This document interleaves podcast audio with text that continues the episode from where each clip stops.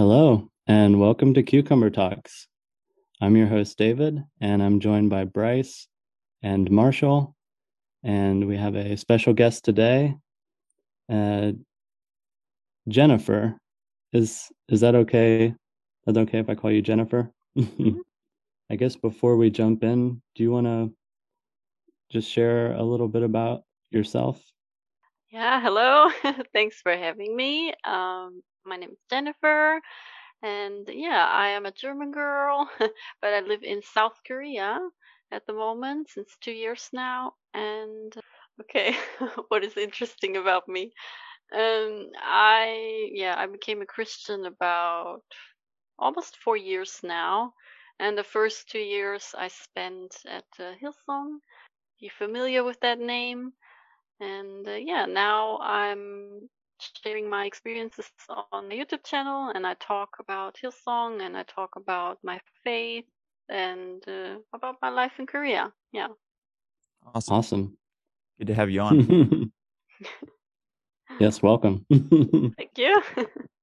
Uh, uh, what's the name of your YouTube channel for for everybody listening? oh, uh, Gen Z's World. Yeah, J E N N C Y, and then World. Perfect.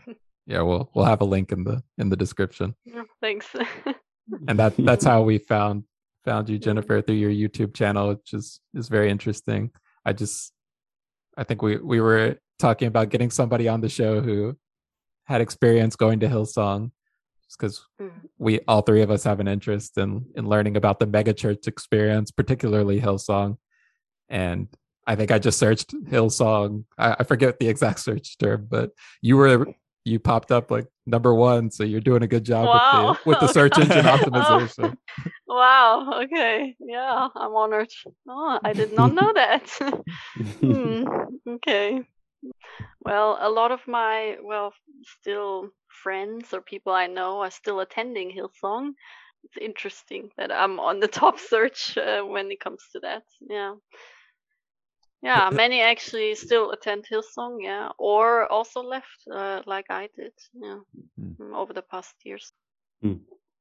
So I guess maybe to start this off, um, we're kind of curious how how you would like define your religious beliefs or your kind of background um, in terms of Christianity. If you could maybe share a little bit about that to start off.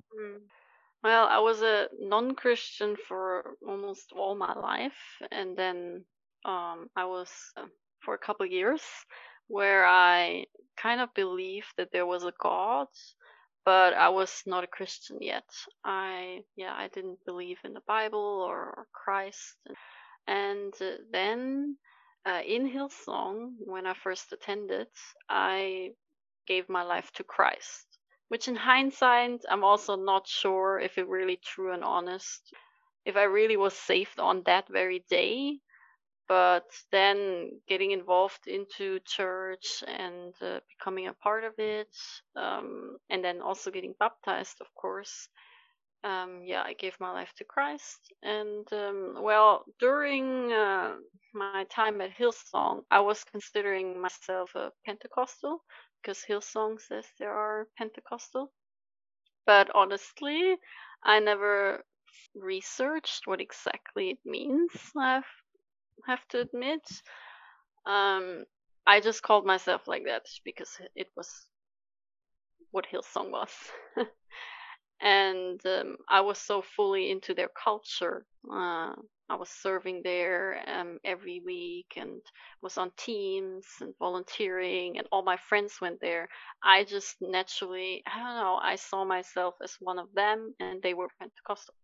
But ever since I left now, about two years ago, and my faith grew, and I myself have grown, yeah, I consider myself now non denominational. I don't want to put myself in a box. I'm not sure if that's the right expression, but yeah. I I don't like this idea that we this is that this is that. It's like it's the Bible and like just read your Bible and yeah, take direct authority from that and nothing else. Like Mm. I don't have to define myself on another term. I'm Christian. I'm a Christ follower. Mm. Uh, Jesus died for me, and I pray to God and like Christian. Uh, but other than that, I don't want to put like a stamp on it. That's really interesting. Do do do does anyone know what Pentecostal means? I have a vague understanding Marshall? of yeah, Marshall. You're, Marshall's our designated Bible vocabulary word definer. I'm putting him on the spot. Can try. I I'm think uh, sure. I, I would. What's funny is I would probably consider myself somewhat Pentecostal in the like beliefs, but I'm kind of like you that I uh, Jennifer. I'm kind of like you in the sense that I don't sort of want the label because it kind of has a lot of other connotations maybe but the way that i understand it anyway is is it's kind of um emphasizes emphasizes the holy spirit and like a personal experience with god. Um the big one that you hear is like the gifts of the spirit are still active today. So some people i think there's uh, this side like cessationists where they don't think that you can pray and people will be healed or they don't think that people can speak in tongues or or they don't think that uh prophecy still exists like today. They think that it ended with basically jesus and the disciples and the apostles. And pentecostals are like yeah i'm pretty sure it's the same god that's now like all that stuff probably still happens potentially. So yeah in that i kind of personally i actually still agree that like the power of god still works today. But again kind of and how, how would you uh how would you rate that definition jennifer of of your Mm, understanding yeah. of it Yeah, I agree. I agree. Uh, definitely, like uh, the Holy Spirit is very emphasized, Mhm. uh, especially also in the worship and and prayer. yeah Um, yeah, and uh, yeah, I have a story with prophecy, but I'm gonna share that later. yeah. as a church service you'll often see it being the ones where people are more lively and like worship Mhm. is emphasized a lot more people Yeah. moving around raising hands Oh. clapping singing all that kind of thing as opposed to more like everybody sitting down everybody Mm. quiet Mm. In practice yeah, and none, of what it looks none like this, none of this is wrong. Yeah, if someone wants to uh, praise and worship while sitting and just having their quiet moment, it's totally, you know, every worship, uh, it, like it can look different. Someone is very excited and jumping, and someone is standing or even on their knees. Like there's no judgment in that, as long as the worship is honest. But yeah, of course, Hillsong is very famous for their songs. Yeah, I think Mhm. most famous. And while I was attending Hillsong, actually, I met a lot of people that uh, came for the first time and they said, Oh, I had no idea that Hillsong is even a church. I was listening to their Right. songs for many years. And then I realized, Oh, they're actually a church and not just a band. That's how extreme the emphasis on. Yeah, I could put myself in that category. I I remember hearing about them for the first time in college when I was attending uh, Assemblies of God, uh, a small biblical college, and everybody listened to Hillsong, and that's all I knew them as was a, a, Wow. a Christian band. I, didn't know they were a church. hmm And So- they actually have three bands. Do you know that? yeah yeah They have Hillsong Worship, Hillsong Young and Free. like they have three actually. Yeah. Which one is the one that wins all the Grammys? Worship, Hillsong Worship. Hillsong That's Worship. the main, like the biggest one. Young and Free is for the youngsters, the teens, and so on. Mm. And then, oh god, wait, what's the third one? The united forgot. Oh, Hillsong United. Oh, Okay, this is like I don't know, also a little bit more upbeat and for young, yeah, Mm. in the middle. So the uh, the worship services were they that definition of Pentecostal, where people spoke in tongues and um, were very uh, what's the word? Ac- Excited? excited, active, flamboyant flamboyant. I don't know. Uh, hundred percent. Yeah, I, that is, I think, the main thing, or like one of the big reasons that draws attention to Hillsong. There are a lot of videos shared online, especially about the yeah worship part, and many people say it looks like a rock concert Mhm. because people are so excited and jumping and singing along, and you know the band on stage looks very cool with all the instruments, and they kind of look like rock stars. And it's not so clear to maybe a non-believer if they don't know what they're looking at, they might think, oh yeah, I mean this is some kind of band concert. Like it doesn't necessarily look like a church worth on the Mhm. first glance. Um, and yeah, back when I was a non-Christian and I first walked into Hillsong Church, that is what like first struck me as well. I came in and yeah, it felt like a concert and it attracted me since I was from the world back then.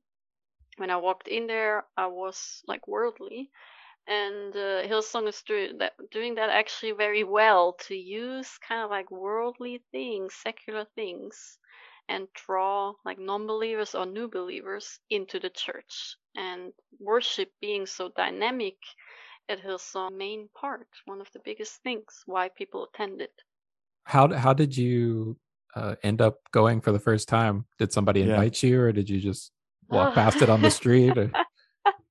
well, I shared that story on my yeah YouTube channel. Actually, I think it's one of the first times I actually talked about Hillsong on my channel, and it is when the big you know Carl Lentz scandal was happening. Um, I decided to share my story personally with him, and yeah, because I yeah um when I was a non-believer basically, and I kind of believed in God and I was very unsure, but for me always I was I'm still am very colorful person. And uh, I always was scared to feel judged by like yeah I thought about for many months at that point already to go to a church because I was curious. I wanted to more about it but I was scared to actually go to a church because I had, yeah, the fear of walking into church and actually be rejected. I think um, many believers, yeah, they have this, uh, yeah, those thoughts that I had back then. I, I thought that Christians are very judgmental, and uh, honestly, yeah, I thought Christians are a bit older side and very conservative. So me with my colorful look uh, didn't fit into that. And that is why I had this fear of rejection. I was curious about Christianity, but yeah, this fear of rejection, due to that, I stayed away from this whole church culture for a long time. And then one day at home, I was watching TV and actually German TV, and there was a report about well Justin Bieber and his like hipster pastor. That's how they called him, and well that was Carl Lentz.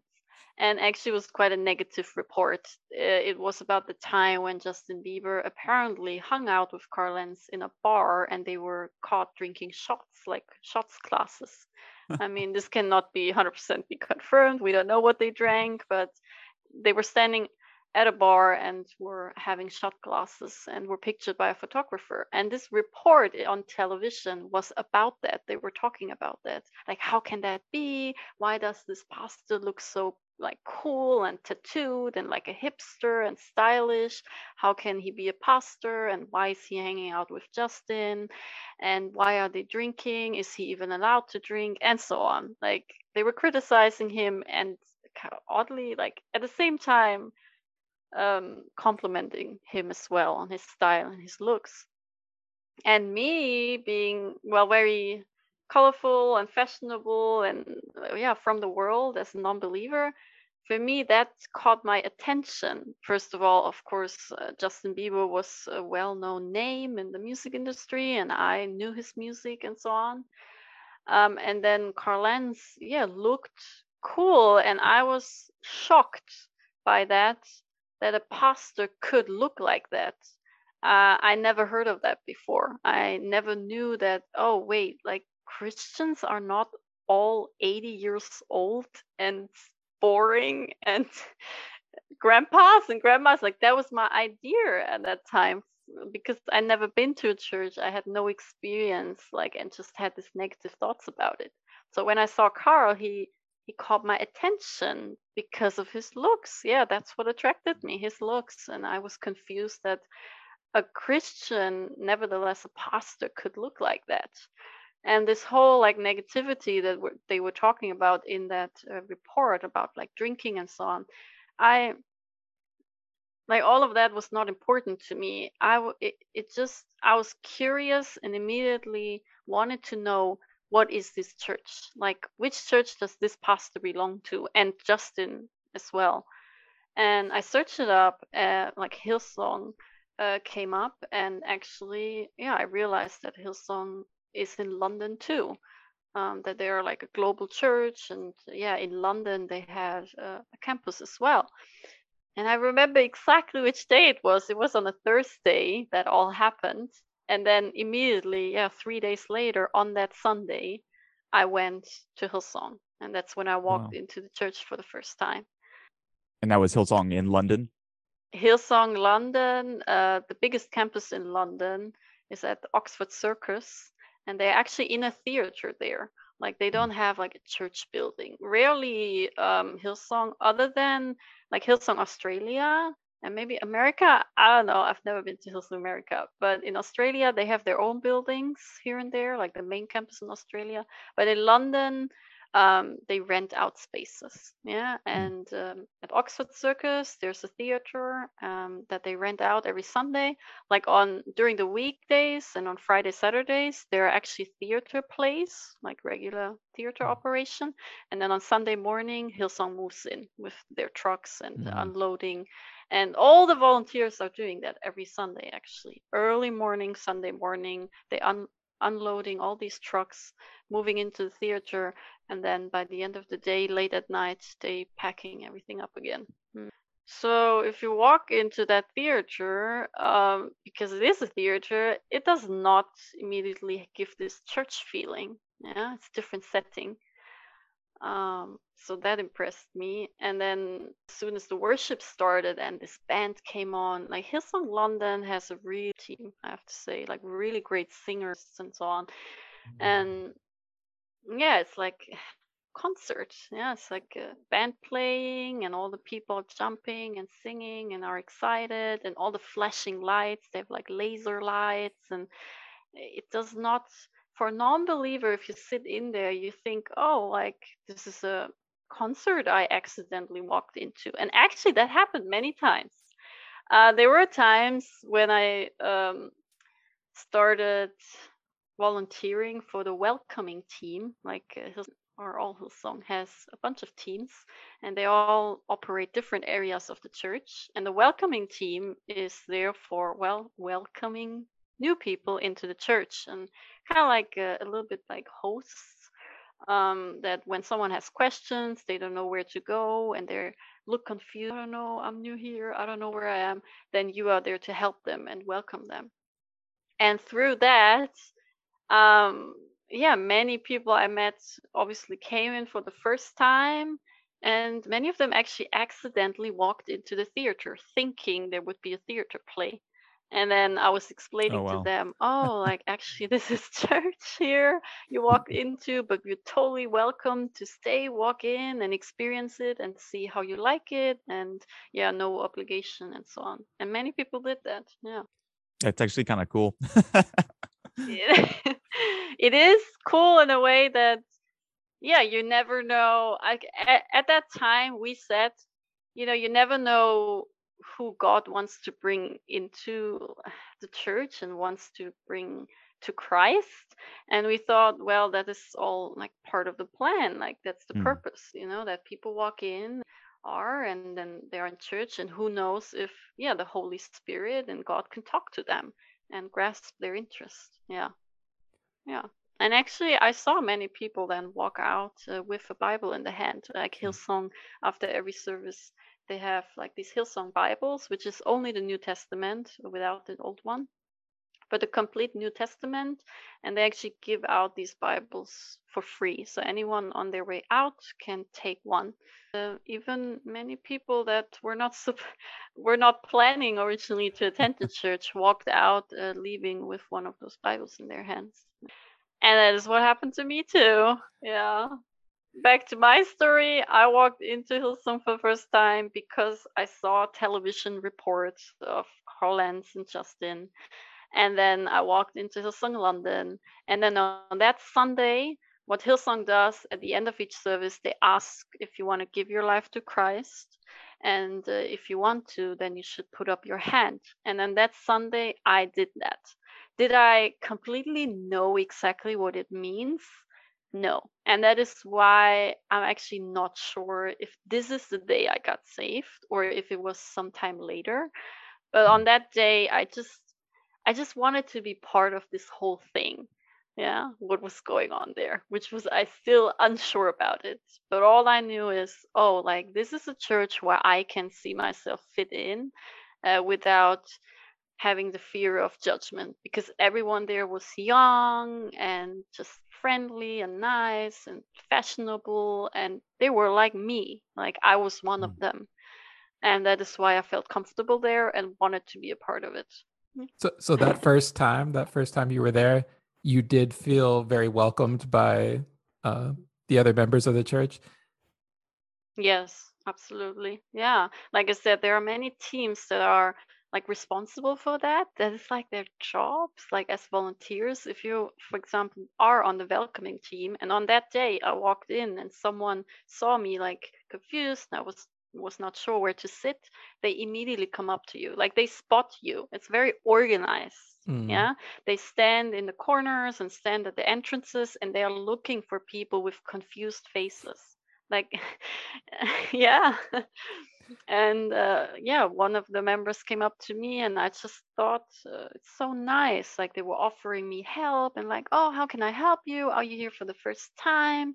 Um, like you don't have to sit alone. Like yeah but i was so shy. I was just like oh yeah no no i i'm just I was sitting at the last row because I was so shy. I was so scared to be there. I didn't know what to expect. I just mm. wanted to sit in the last row, very on my own, alone, and be left alone and just take the whole experience in. But the people so, that offered help and around me were very friendly.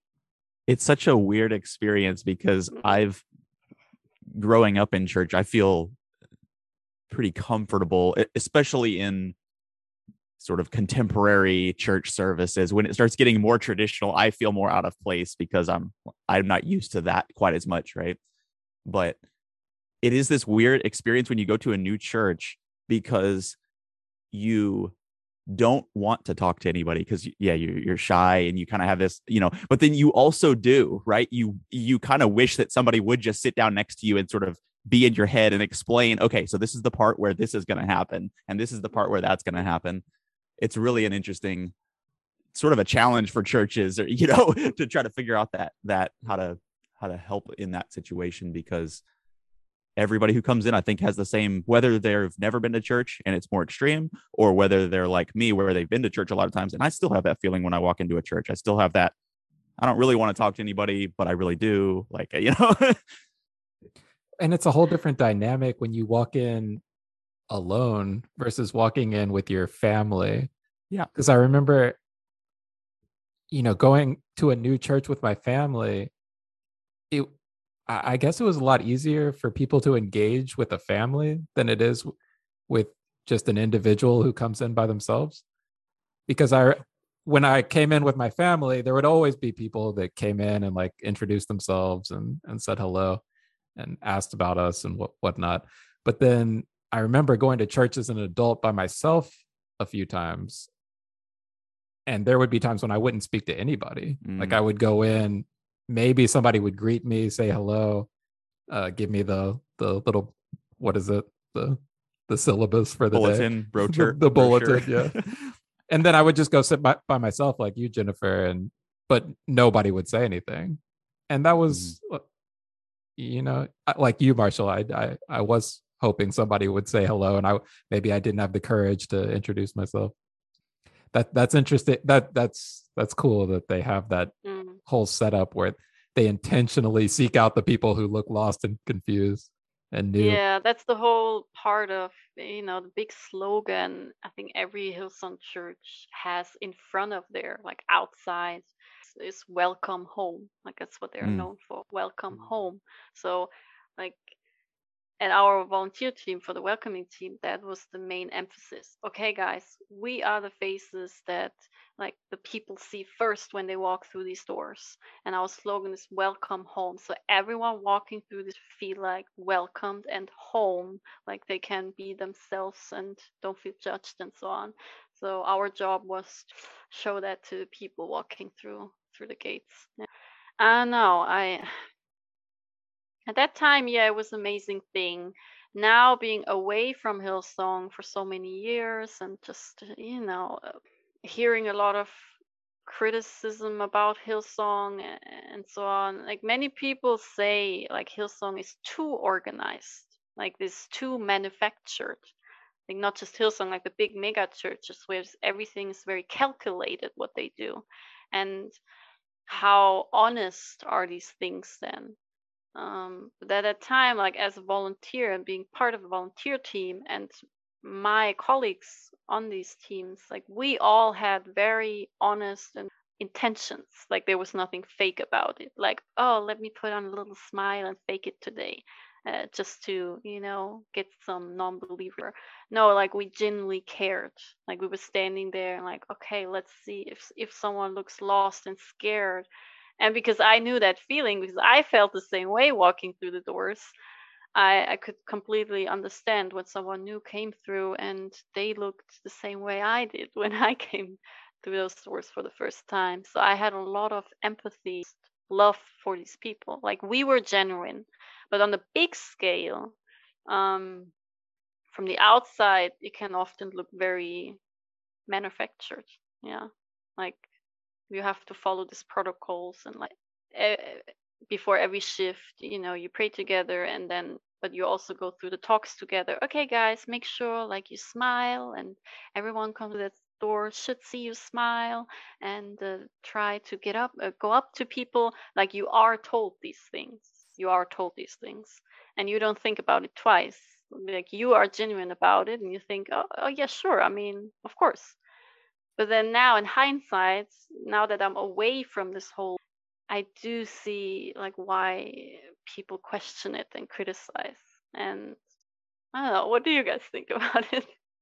Yeah it's weird when i'm really fascinated just by friendships in general and how because I, I kind of live my life trying to be intentional about things and doing things on purpose but there's this whole world of you know friendships relationships you know spirituality christianity that if you get to i like the word you said calculated.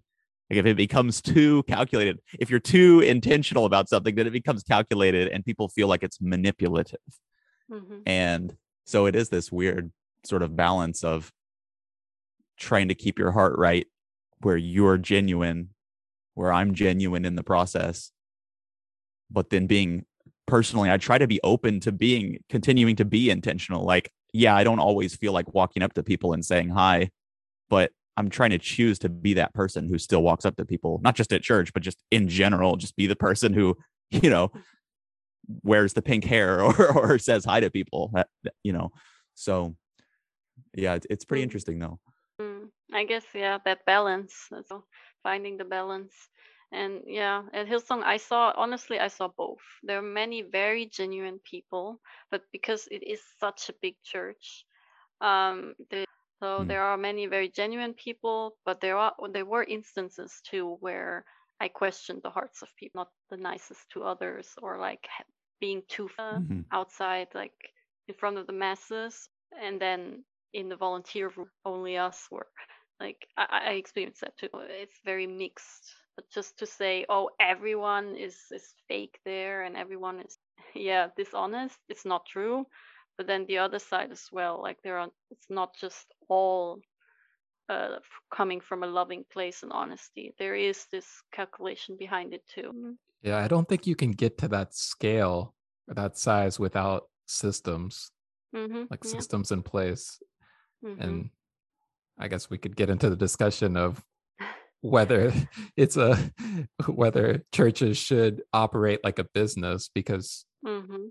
you know that what what you're describing sounds like a McDonald's or you know they have the the framework the systems for The how to grow workers. yeah Mm, yeah. and And then and that's why every time you go to McDonald's your fries and your burger taste the same because they have the they have the formula they have the steps and everybody follows the steps every time and oh, that's uh, my hunch is that's why a Hillsong or any mega church can grow to the size it is is because they have those systems in place. Yeah how much do you think is okay of that? And then Right. when when does it get too much? Like should church be like that? Should church be so calculating? Mhm. or mm, yeah should church not think about these things and just let god freely you know grow it in his hands. Like why why do we try to be in control? Like oh we have to this and that and that just to get the numbers. And like yeah it's it's fair that people criticize that then. You you mentioned your volunteer experience. Can you talk a little more about that? Because i i I don't know if you've seen it. I watched this bbc documentary on hillsong uh god goes viral i believe. Something like that uh it, it was a that documentary on hillsong i think in the Oh, yeah? made in the past year one of the the things they emphasized is the volunteers and how a lot of the volunteers get burnt out at least in the documentary the ones they profiled they Mhm. put in a lot of hours. It's almost like a full full time job. Like they they profiled this. I guess he was a youth pastor, and if I remember right, he wasn't getting paid at all. It was it was just full time working like forty plus hours a week as a youth pastor, and he ended up quitting. Like at the end of the uh, spoilers, at the end of the documentary, he he left the church because he was. It seemed like he was just so burnt out, and he was feeling kind of taken advantage of almost. Mhm. Uh, would you say that's a, a common theme? And maybe you can talk about your experience volunteering there. Mm, I yeah, I know exactly what he's talking about. I've seen it many times, so there is truth to it. Um, yeah, when you there's always it's difficult. Um, when you sign up to volunteer for any team, yeah, I mean it's your like I I would like to think so. Um, uh, yeah, being so sucked in and you start having friendships and so on. And then they do emphasize also every service, like serve on a team. Like they always say that actually in the beginning of every service, they say, "Oh, hey guys, like make sure you serve on team," and they they emphasize that a lot, which gets criticized often as well. Um, and then, okay, how much is it your free decision or how much do you feel the obligation to? That's a mix as well.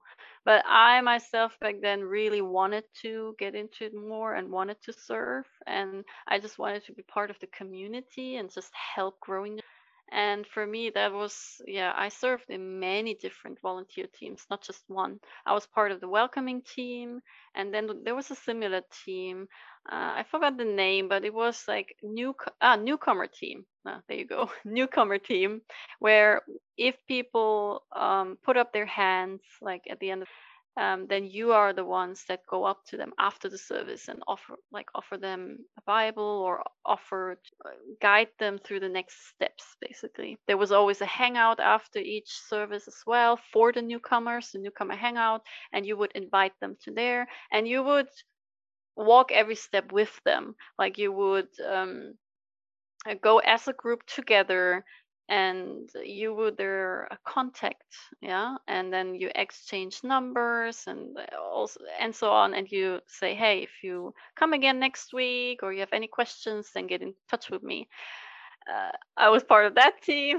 very quick rundown I was part of a team that was um, taking care of like the behind the scenes for the pastors, which was uh, kind of like a managing team.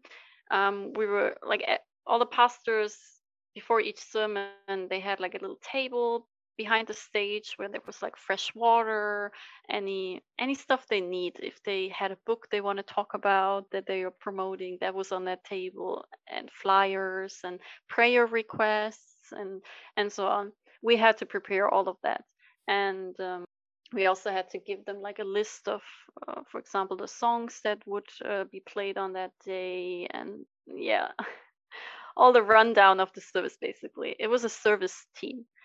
And then the fourth one and i think final one now was the main one that i was mostly involved it's the broadcasting team. So hillsong has um, well is broadcasting every sermon into their internal ways internal well we had for example um, special rooms for um, mother with children for example. They were not like in the main room and therefore they could not be present in the main uh, service and therefore what we would do we filmed the service and uh, live um, in the other rooms what was going on the service.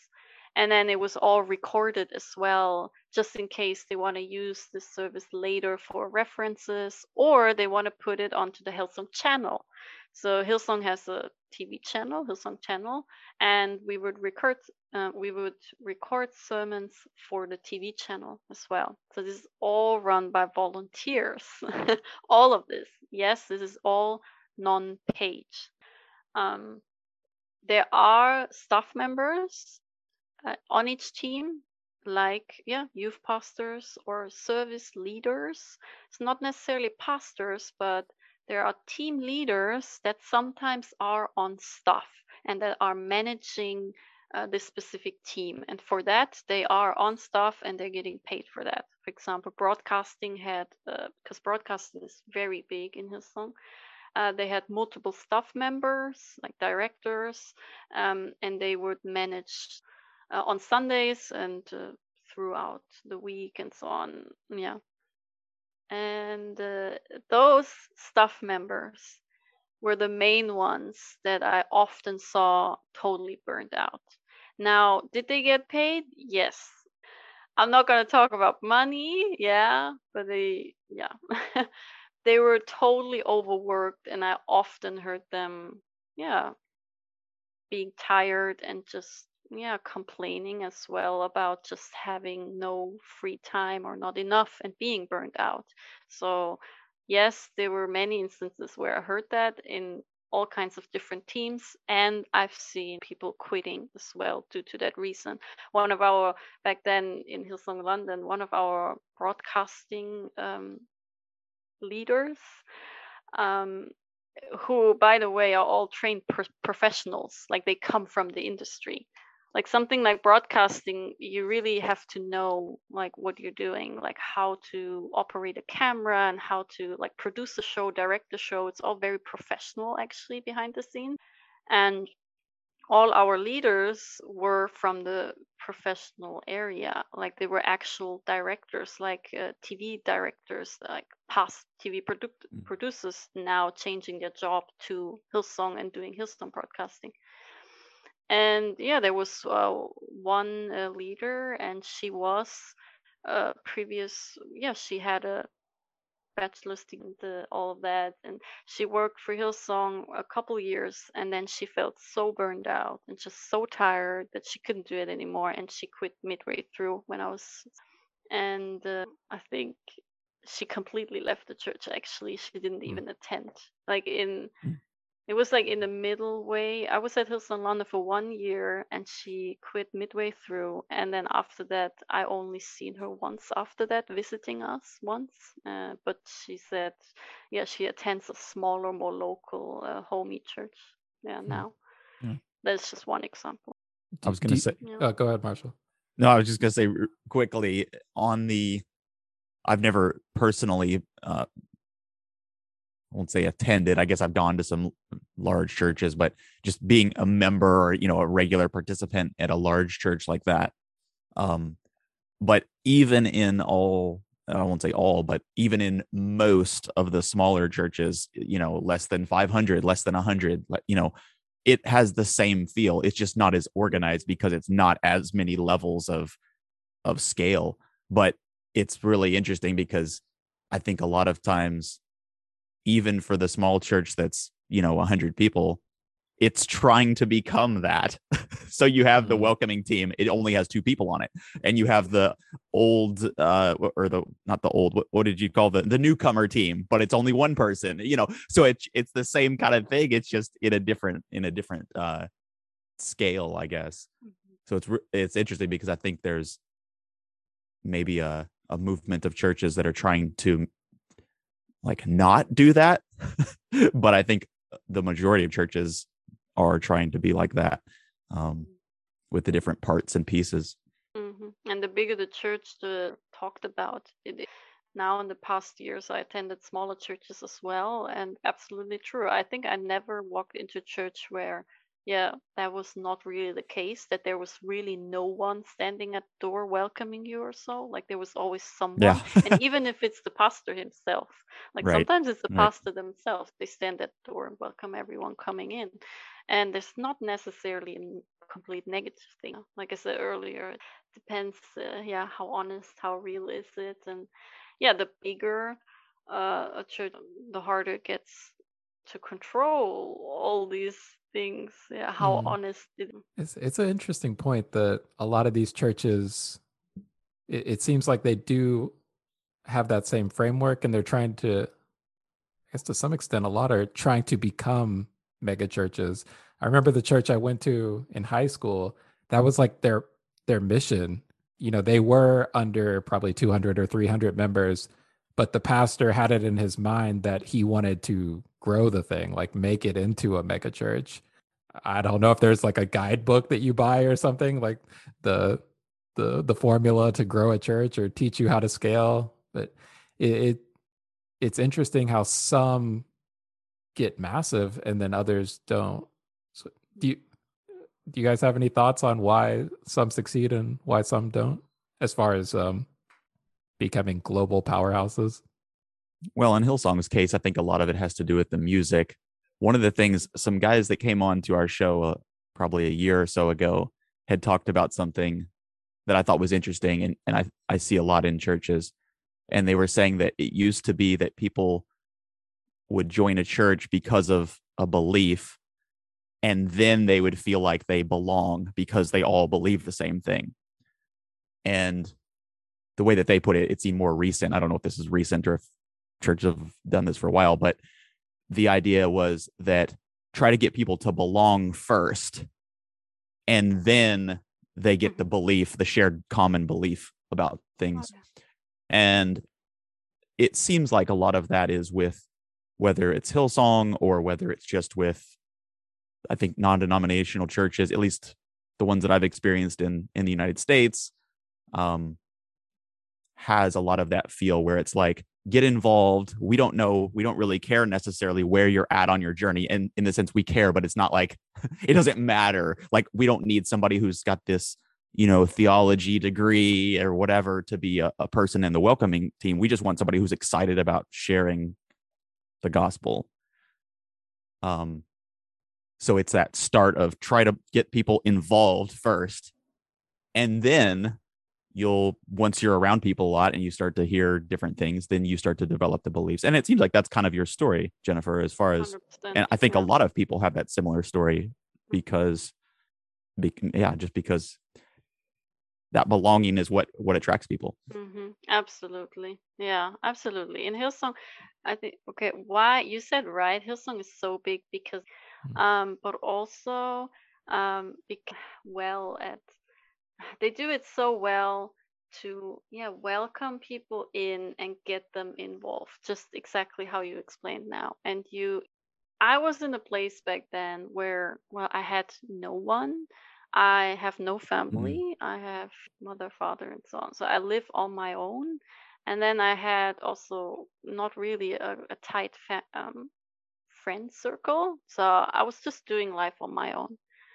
And what Hillsong offered to me and gave to me then from the first moment I walked through there, generosity and just friendliness and I thought, oh, this is like where I can find a group of people that are friendly and just there for you. And um, I wanted to be part of that. And like I said earlier, I'm not sure if I was saved on that very day, on that first day, but I knew that yeah, this is like a group of people that I feel comfortable with and I want to be part of. And that's where the journey started. Uh, where exactly I actually got saved, I cannot really tell you. It just was along the lines so where I think I grew into it. Yeah. And maybe a lot of people join like such um because they do flee. Yeah, I think so. Many people that just feel like rejected from the general like public or like I don't know, came out of a bad relationship or you know, when you're going through stuff and you just need someone to listen and be there for you. Hillsong always offered that to me and I think it does for many. Yeah. And again, like it it's not all disgenuine then. There are many people that truly care for you and are genuine and you can open up to and they pray for you and it's very genuine. And then there are some that are not. They are more calculative and I met both. Uh, but because Hillsong does offer this, yeah, like community type of feel, uh, many people want to join, stay there. Yeah. Yeah, it's Mm. it's something that's so so needed in today's world. I feel like Mhm. there's so many people, like you said, going through life alone or doing life Mhm. alone that Hillsong or any type of church knows how to fill that void in someone's life, Mm. even if it is a bit manipulative. Just the fact that they can offer that service, that's a very Mhm. valuable service. And I see why it's so attractive to Mm. people. And then, you know, there are a lot of like uh, videos and articles out there about Hillsong, then calling Hillsong a cult for that, for Mhm. example. Yeah. Not sure, okay, is Hillsong actually church or cult? Because it's not so sure, okay, how much is manipulative and cal- calculated and how much free will do you have in there?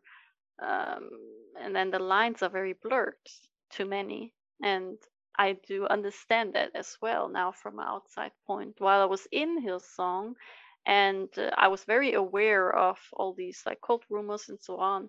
I totally rejected that. I was like, there's absolute no way. I I never questioned it. I was like, actually, people laugh about it. Like I, we were in groups. And sometimes it was a conversation topic, like, oh, did you see like that new YouTube video someone made about, oh, like Hillsong is like satanic and blah blah, and we would laugh about it.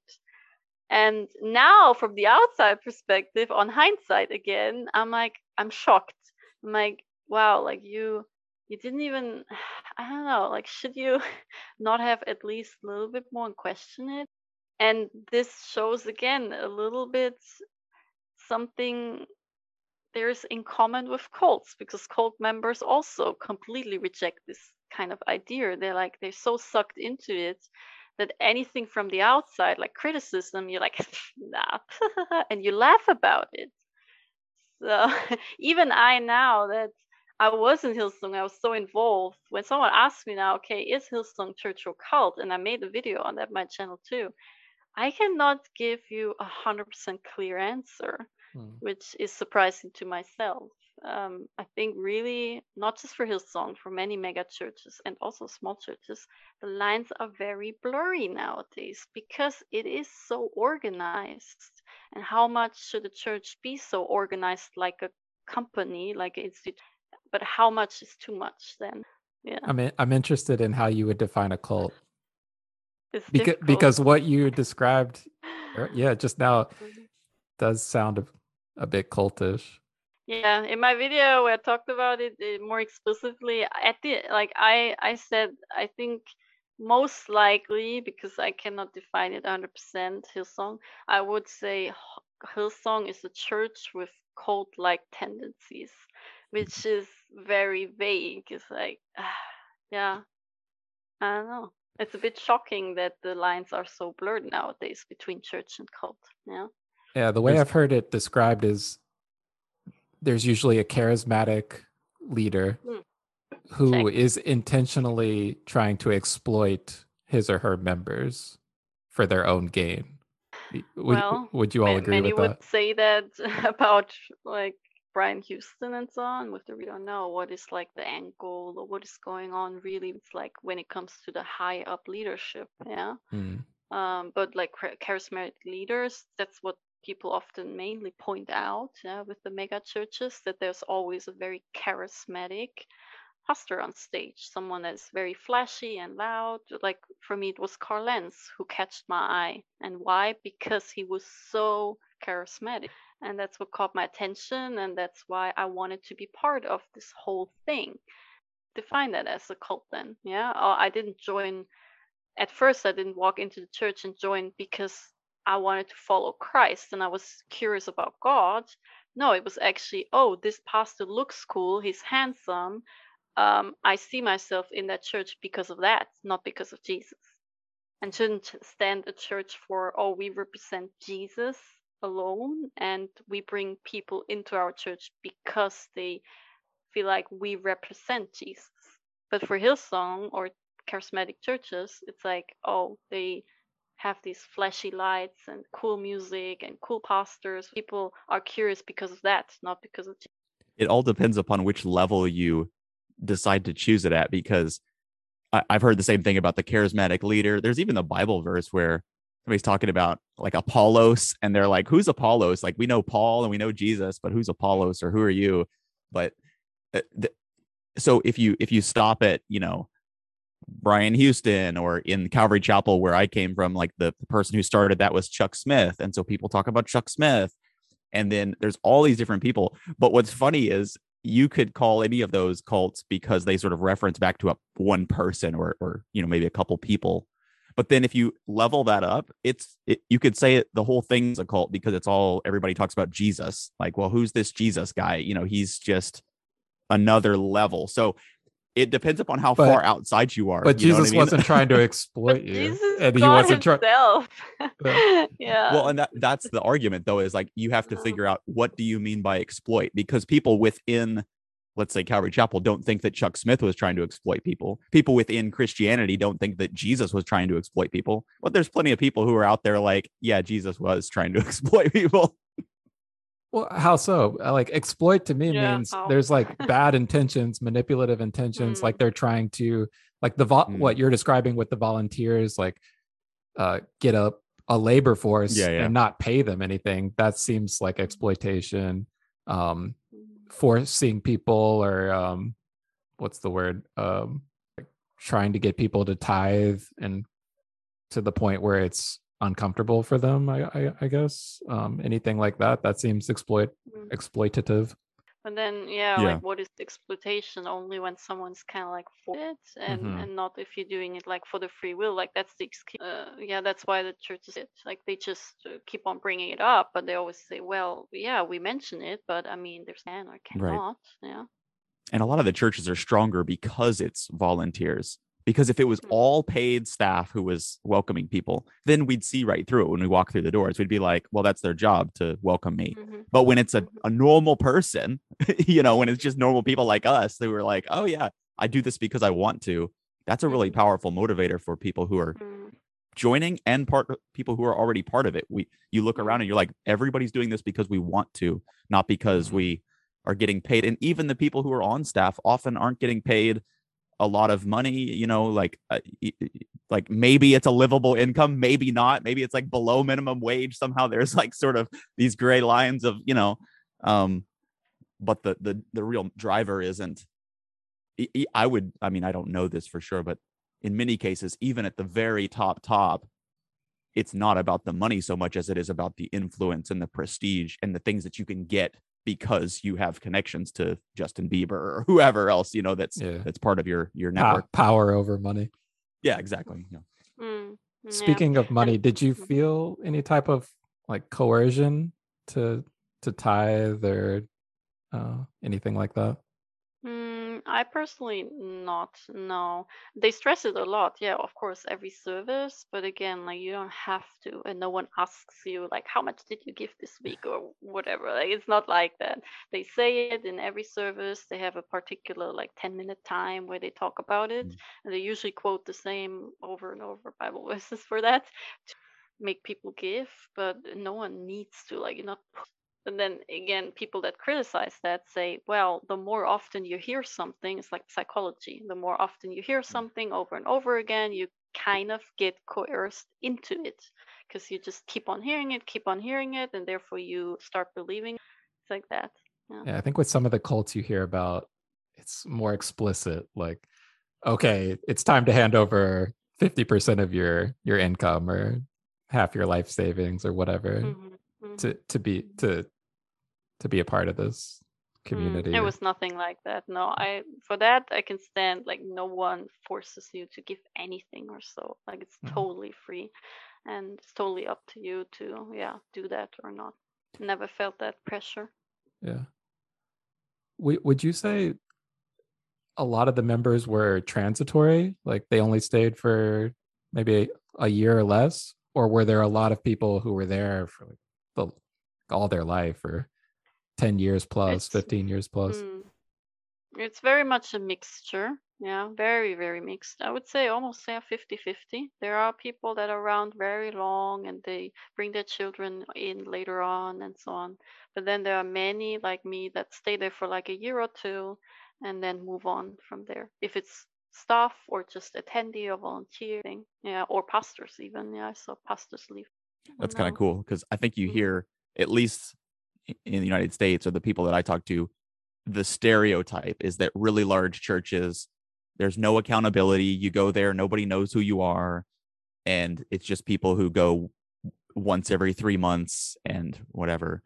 And I, I kind of, from what I understand of it, it seems like it is more like you're saying. There's, there's like that at every church, probably, maybe less so on really, really small churches, but yeah, it seems like there are still those those people who are Ah, like you said bringing their kids 20 Mhm. years later very mixed absolutely like Mm. there were many people that yeah i saw every week and we greeted each other and I, um and then there were newcomer faces all the time it's very mixed yeah there's no particular and then oh back to the volunteer thing you know i talked about the staff members like leaving or being burned out volunteering again like you sign up for it because you want to do it and um it's up to you also like how much you want to volunteer. And uh, same with the money like i was never really pressured into okay you have to do this amount of mon- uh, hours or you have to serve on this sunday. Uh, that like there's no pressure. You do it because you say hey guys i'm available. Uh, if you need me let me know. And uh, yeah that's all very free and yes these hours can be very long for example, the Christmas Spectacular, which is huge in London, I served there on camera, and we were short on camera volunteers because it's a very particular volunteer activity. Like you have to be able to operate a camera and, yeah, like get the logistics behind it. Um, and we were very short on stuff when it comes to there. So the volunteers us we had to serve like all day long. We were needed yeah? And but we didn't complain about it. We didn't say oh how can you make us like work like this? And this is like slave work. We were there okay li- like church needs us and we want to put this up for our fellow believers for our you know brothers and sisters when we we want to make this great so we want um so we are there for the church by volunteering because they need us. Um and especially when it comes to broadcasting you are the one that captures the moment that goes on uh, that goes out uh, on youtube live stream for example the christmas spectacular the london goes out on youtube live stream and it goes out onto the hillsong channel then. So it reaches even more people that are already in the um, stadium at that moment, which are about 20,000 people. But then beyond that, like you capture the moment and uh, you are part of that. And with that, you choose to do this. So, yes, we were volunteering for about 20 hours straight with like one hour lunch break. yes, very long hour and it's crazy. And at the end of the day, you were tired, but you were happy. You were happy to be part of it. And like, wow, I was part of this huge thing. And again, like, where is the manipulation then? Okay, because obviously they tell you, like, to motivate you, like, motive, they have some motiv- motivational speeches beforehand, like the team leaders that try to motivate the team, like, okay, guys, let's come on, let's do this. And we are, we are doing this for like God's glory and to grow the church and to, save uh, non-believers and get the message out there about jesus. And this is how you kind of also yeah get coerced into it. Like yes like i'm part of this huge thing. And it's this t- sense of belonging that you talked about earlier. And when you have this sense like oh this is my purpose. I belong here. Then you are willing to do much more than maybe you thought before. Yeah it Mm. has a lot to do with like psychology This is this might be speculate, or I'm probably asking you to speculate, but I feel like the natural question is: Do you think there is some agenda from the higher ups to do all this for for money, or or yeah, with with bad intentions, or or do you think underlying all of it, it is it is to spread the the the gospel? Well, the high higher ups would be like Brian Houston and Bobbie Houston. I think back in the day they did not start the whole thing to, you know, get rich or like make money or perceive believers. I, I do think they generally think because of yeah, their love for Christ and wanting to yeah, lead a church and bring people to Christ. I do think they they are genuine about that. And then along the way as growing and growing, growing and the bigger the whole thing gets, it's just hard to yeah control everything. Like every campus has their own leaders then, and yes, there are certain mm, manuscripts that are supposed to be followed, like when it comes to services, like first worship and then uh, tithing and like all these manuscripts, and there are also rules that needs to be followed um, what you can say and what not, and you know, especially for like higher ups, like team, and how to treat people. Yeah, there are retreats for that where they uh, teach for especially team leaders and so on. There's definitely this organ organized thing going on, but ultimately, I do think it is genuine about church and not about oh we want money, we won't be rich. Like where, why? Like if you think about that, okay, why? Like just to be rich? Like i it's a bit okay where's the purpose behind that? Like i'm missing the okay what the reason behind that. Why would someone do that? Like what is the reason? Why would someone start a church and say oh i want to get rich. I'm going to start a church. It's like i can't see that and i don't see that in in the leadership of hillsong. Yeah. Yeah, that's fair. Probably quicker ways to make money, I think. Maybe. Definitely playing the long game there. yeah. like on the off chance that this is uh, like real or something. yeah. but yeah speculations uh, we don't know their hearts yeah no one knows i mean only god knows the heart of someone So uh, I guess uh, what what was the catalyst that that got you to uh, decide to switch churches or leave leave Hillsong, I should say. There were many things leading up to it because I noticed, especially at Hillsong Australia, in London not so much, but in Australia, like again, every Hillsong campus has quite a different feel to it. It really depends which campus you end up, like different people, there's different pastors. Like Hillsong London, Hillsong UK in general. I did not just attend the main in Lo- uh, the main one in London. I multiple campuses. Uh, but then going to Australia, where actually Hillsong comes from, like that's where the big campus, like the original one is, where Brian Houston is based as well, and most there the feeling and the operations are quite different than, for example, in the UK and in London. It is very different. And there in Australia, I noticed, like throughout my year there, every now and then things that I just could not look over anymore and I just questioned, okay, wait, like this is not biblical what they're doing here. That that I cannot justify this. And there were multiple instances with that, so that was already boiling up within me, like this question.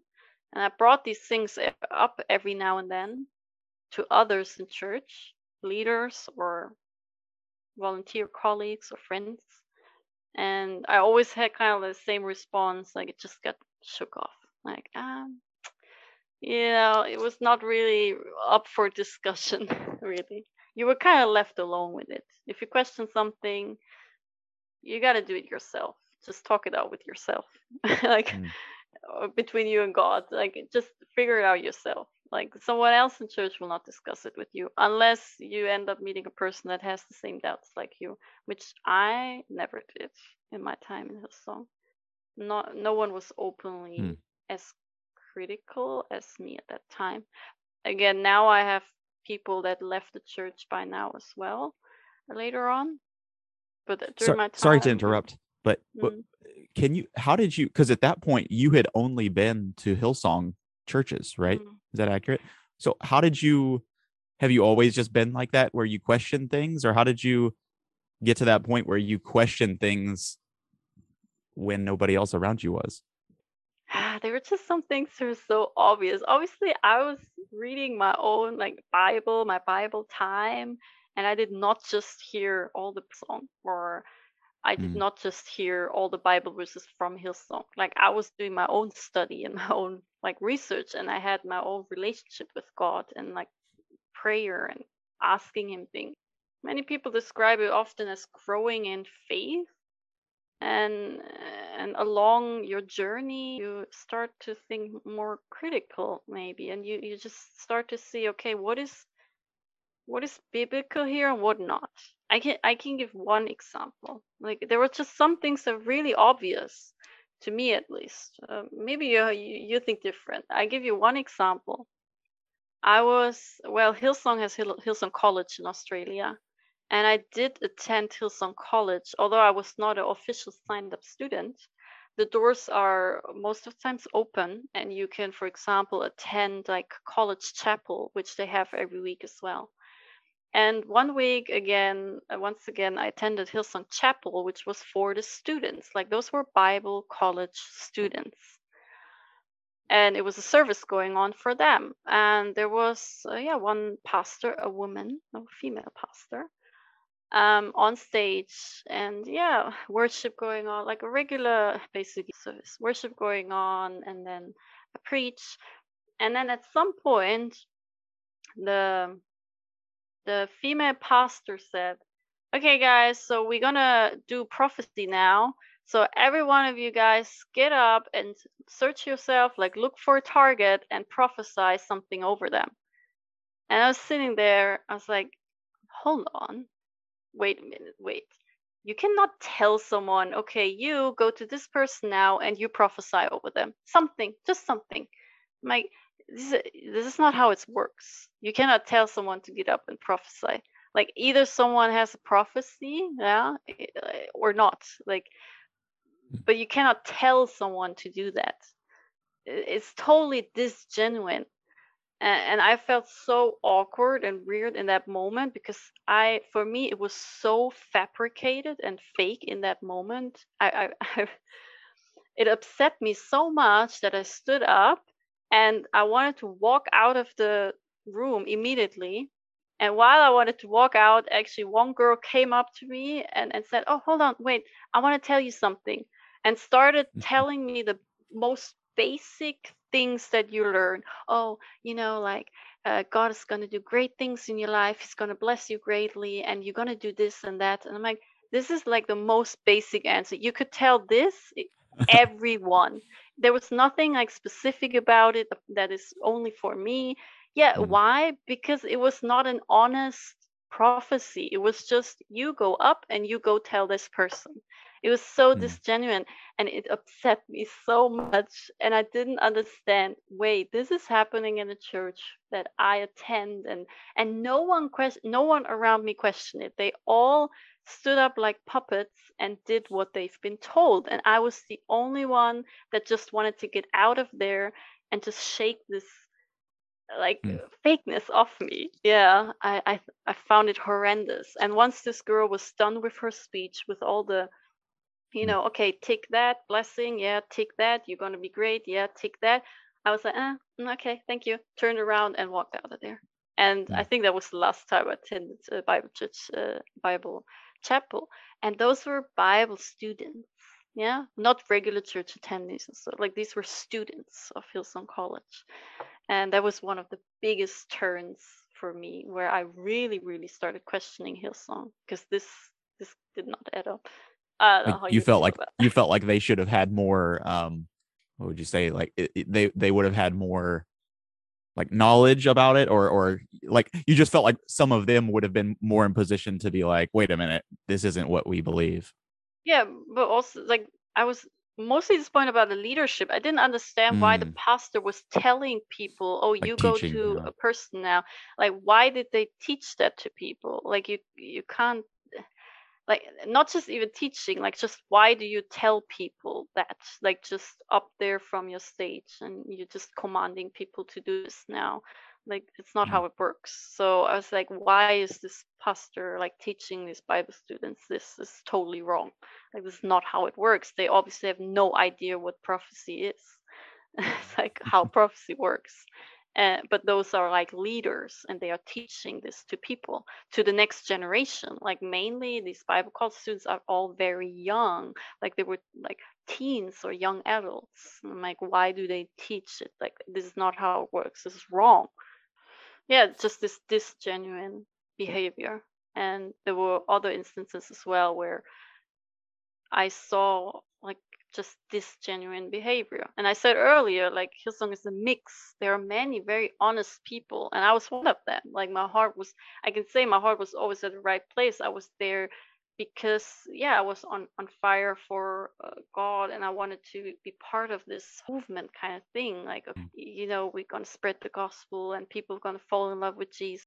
And there are many really genuine people with a good heart, but then there are just things, especially yeah, in the leadership. Often I saw that just I couldn't look over anymore. Like this one example, like nah, this is not biblical. It's not right. You can't teach this to people. It's wrong teaching, false teaching. So after that, did you just never look back and, and leave? Or? No, I can't. No, I kept attending. I was, um, there was midway through through Australia. Uh, my time in Australia, I was in Australia one year, and that happened like midway through, and then like instances built up, more happened. Ev- ev- like I just, yeah, I never. While I was in Australia, I never completely left because in Hillsong, you're so sucked into the community, it's very hard to get out. Mhm. Even if you do not agree with everything they do, and even if you see things that are not biblical and you know this is false teaching and it's not right, you still don't leave. Why? Because your all your friends go to church. Uh, you, you're serving. You're volunteer. You know so many people. Like my whole social life, and as I said earlier, before Hillsong Church, I have no family. I had no real friends. I was living life alone, and I did not want to go back to that life. I, I Hillsong was my family at that point. They were there for me, and I felt safe. And again, it's a wrong reason to stay in a church. Yeah, you should walk into a church because you think they represent Jesus. They preach the gospel, uh, and then you should stay there for the same reason. Yeah, but I stayed for the community and for the people. Although I knew there's something like there's some things going on that are not biblical, are not correct, and I still stayed. I I it was not like I had something lined up, you know, like a job lined up in Korea and I went there because of my job or something like that. No, I just freely went here basically as a tourist and I just wanted to explore the the country and see where yeah, some of my best friends came from. And this is how I ended up here. And things turned out uh, that I got a job offer while I was here. I, I got a job and therefore I got like a job visa and so on. Like I just ended up building my life here. And um, that is what got me out of Hillsong. I was kind of like, I say like God pushed me out of it. I, I see it like that. Like He, I don't want to say saved me from this whole thing, but a little bit. Like I myself couldn't do it. I couldn't I myself, although I had so many doubts and I questioned so many things, I couldn't live by myself. Yeah. Because I was so into the community. But then um I came to a country where Hillsong does not exist. They are not here in Korea. They Hillsong does not have a branch here. So therefore, I kind of like was left without my family, which was Hillsong. And then I had to learn to start doing my life alone again Mm-hmm. um, in the best way possible. I ended up loving, falling in love with this country, and it's the best thing that could have happened. And it happened also exactly before the pandemic. Like that happened Mm. at the end of 2019. And about three months later, it all started. Yeah. And yeah, I kind of like I was forced to li- doing life on my own again, but yeah, in the best way possible, like enjoying it and loving it. Not the same way like before, how I was before Hillsong, um, where I felt just lonely and uh, just didn't want to be alone. It was just not a great time in my life. And then kind of like getting into Hillsong back then, it kind of like saved me in that part of myself, like with this loneliness. But then coming to Korea, I was in a different position. I went through so much. I had God with me now. I was saved and I trusted God. And also be- because of that, I didn't feel so lonely as I did before. Like now, I don't feel this loneliness anymore that I had before. Now I know, even though, yes, I sit in my apartment alone and I still have no family and like no siblings or whatever. It's like, yeah, but I'm not alone. Like God's got me. Like He's with me and I have someone to talk to and I can feel safe. And before that, I didn't have this safety, this peace that I have within me now. Um, so whenever I talk about my time at Hillsong, I'm very like torn into two pieces. One piece, I'm so grateful and thankful for everything because it's part of my journey, like who I am Mhm. now, and that I am so close to God now. Hillsong is a re- because of that. Yeah, positively and negatively. They showed me, they introduced me to Christ and to the Bible and to whole Christianity but then they also showed me things that were not right and this whole criticizing questioning things i learned through them as well then because i saw things that i was like oh this is not biblical hold on and i started questioning things myself because i saw them myself and and that grew me in my faith as well then. So that definitely part of my journey i'm very thankful for that. Uh yeah but at the same time now i'm very openly and happily answer questions and talk about uh, yeah the false things that teach um, that hillsong does and just things that are wrong and maybe disgenuine and yeah um I think it Yeah. I think it takes tremendous courage to do what you did to, to like leave your family and leave your community.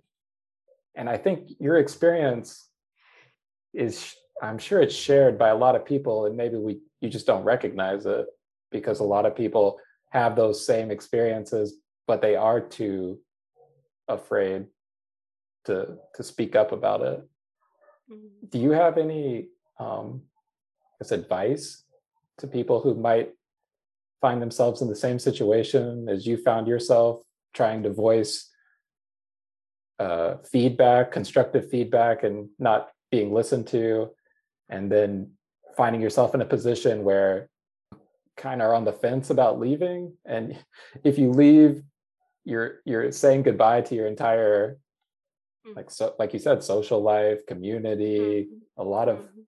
like all these things that have you've become involved in do you have any advice to somebody who's in that situation Well, now it's exactly two years I'm away from Hillsong, and I was exactly part of Hillsong for two years. So it's two two.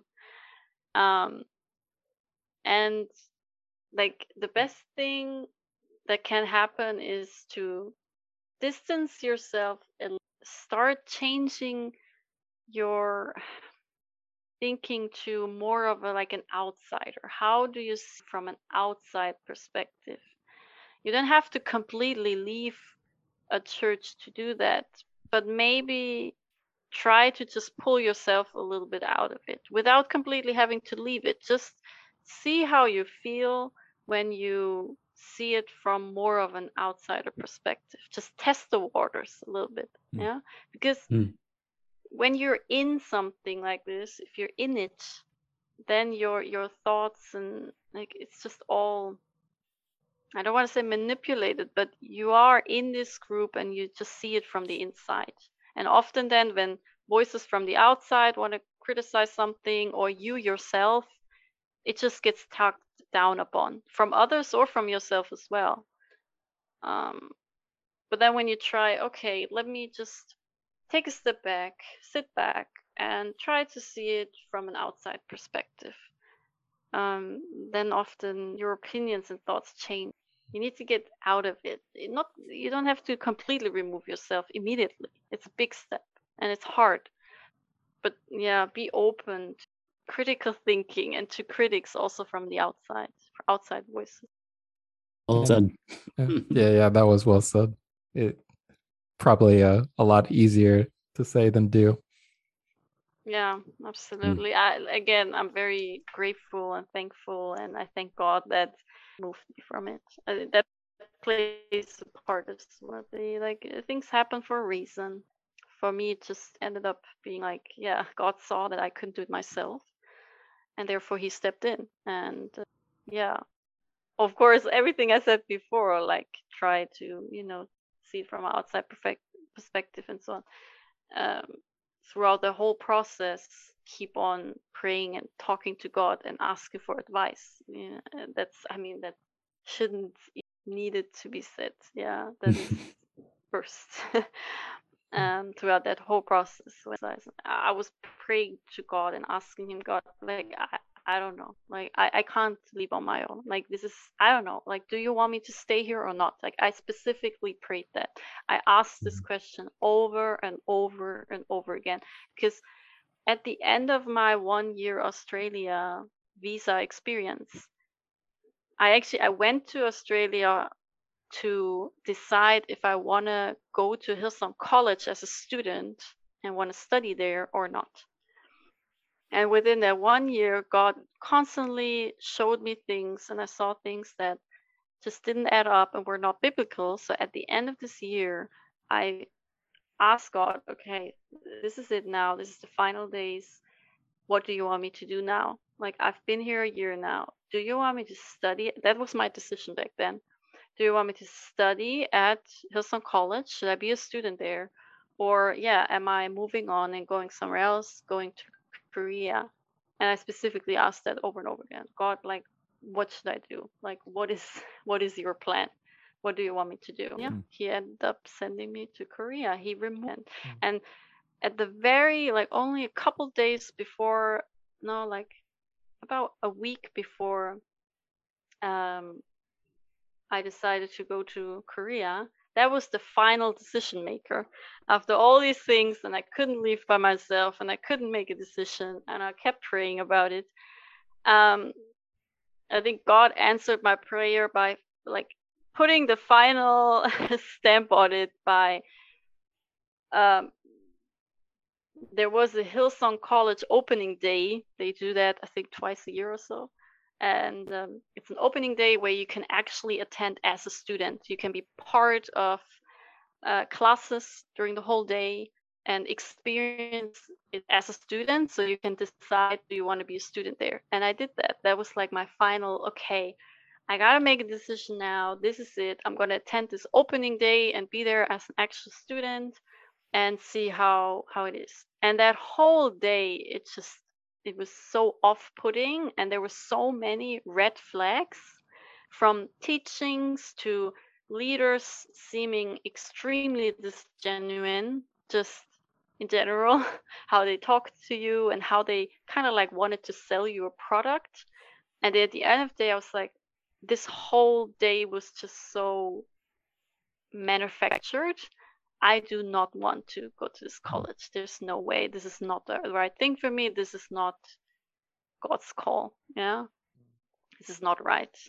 And so that was like a final thing where I said, okay, um, base somewhere else. Yeah. Uh, so God answers prayer always. Uh, yeah. That's how I end up. Yeah, just increasing awareness, being aware of Mm. what's going on. It's, sounds like that was super Mhm. important.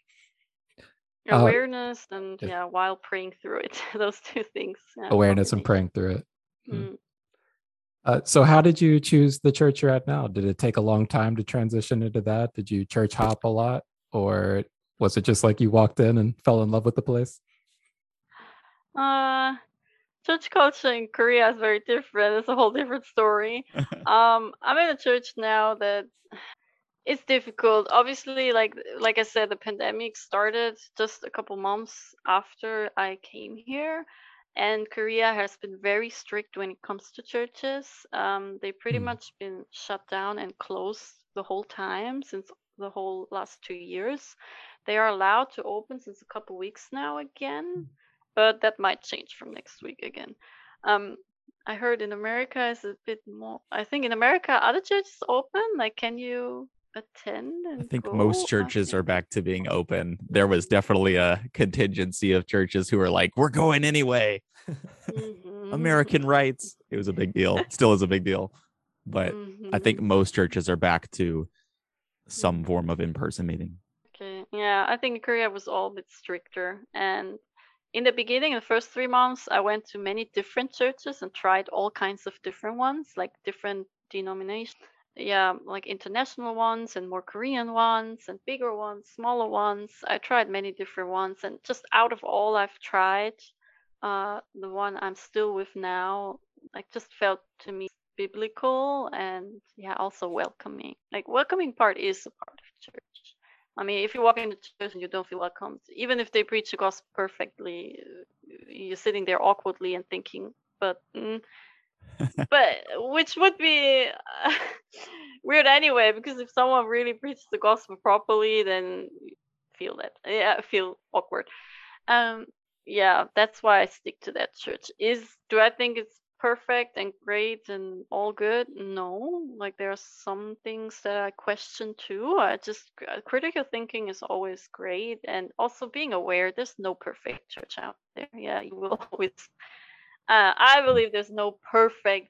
When a group of people, and especially yeah, the larger the people, uh, the larger the group of people comes together, there's always some sort of conflict and stuff going on. It's just natural. We are all humans, we are people, and we have conflict.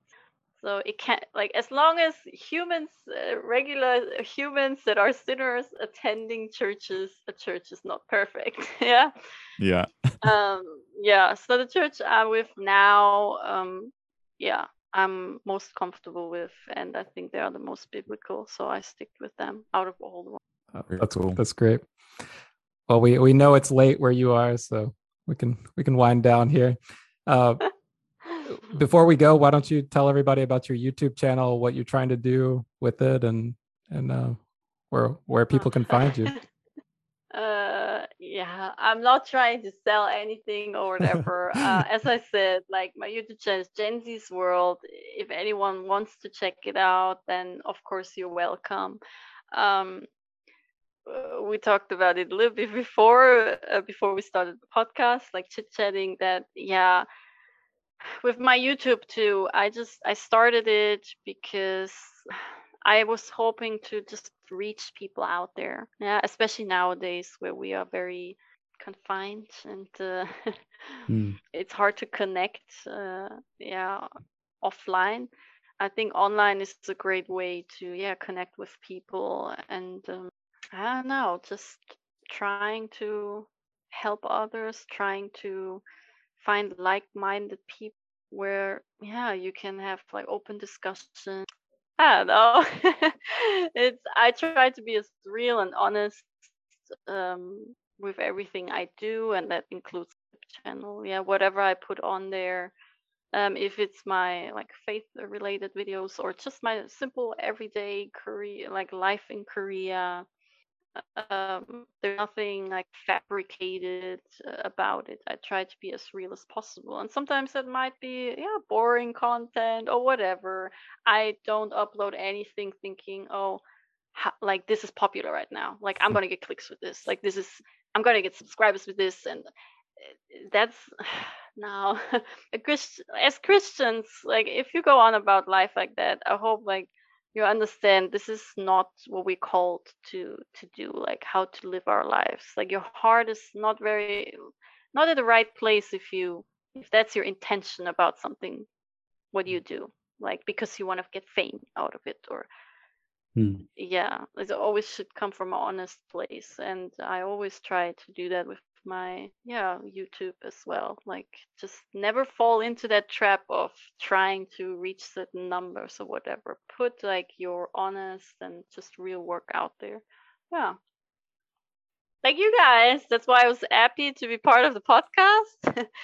To just openly talk and have an honest talk and there's nothing like that you cannot say or like you have to be careful here and there and it's just a talk between people honest talk and we need more content like that like nowadays i hope we all agree on social media it's a little bit Hmm. hard to find like realness No, it's a it's Yeah, a good thanks for- message.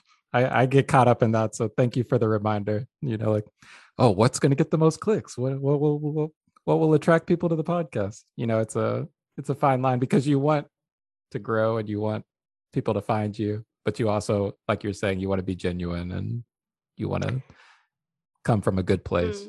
Mm. Yeah, maybe. Hey, um, that's what we talk about everything today about the churches too. I, I do think many, you know, start from a genuine heart and then you just get caught up. We are just humans and we are sinners, and our heart often just wants worldly things and like because it looks glamorous or like it's desirable to us, and and then you have to like fight back. You you gotta it's a constant war going on yeah spirit flesh and it's part of it and that affects like churches and us um, yeah Hmm. yeah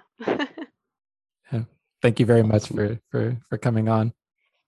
It's a very interesting Ah, story. thank you for having me yeah it was great i never talked like so much um, yeah, with others about all of this and i never shared actually uh, some of the things that i talked about today i shared a lot of my youtube but for example like things that i noticed that i disagreed or so Mhm. today was the first time I talked about it. Yeah, thanks for thanks for being open about it. Of course. That's what we're Thanks trying to for do here. Yeah.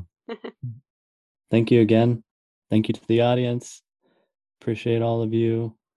If you guys have any questions or feedback, uh, you know where to reach us. Our email's in in the show notes, so just get in touch. And with that being said, we'll see you next time on Cucumber Talks, where all beliefs get to be heard.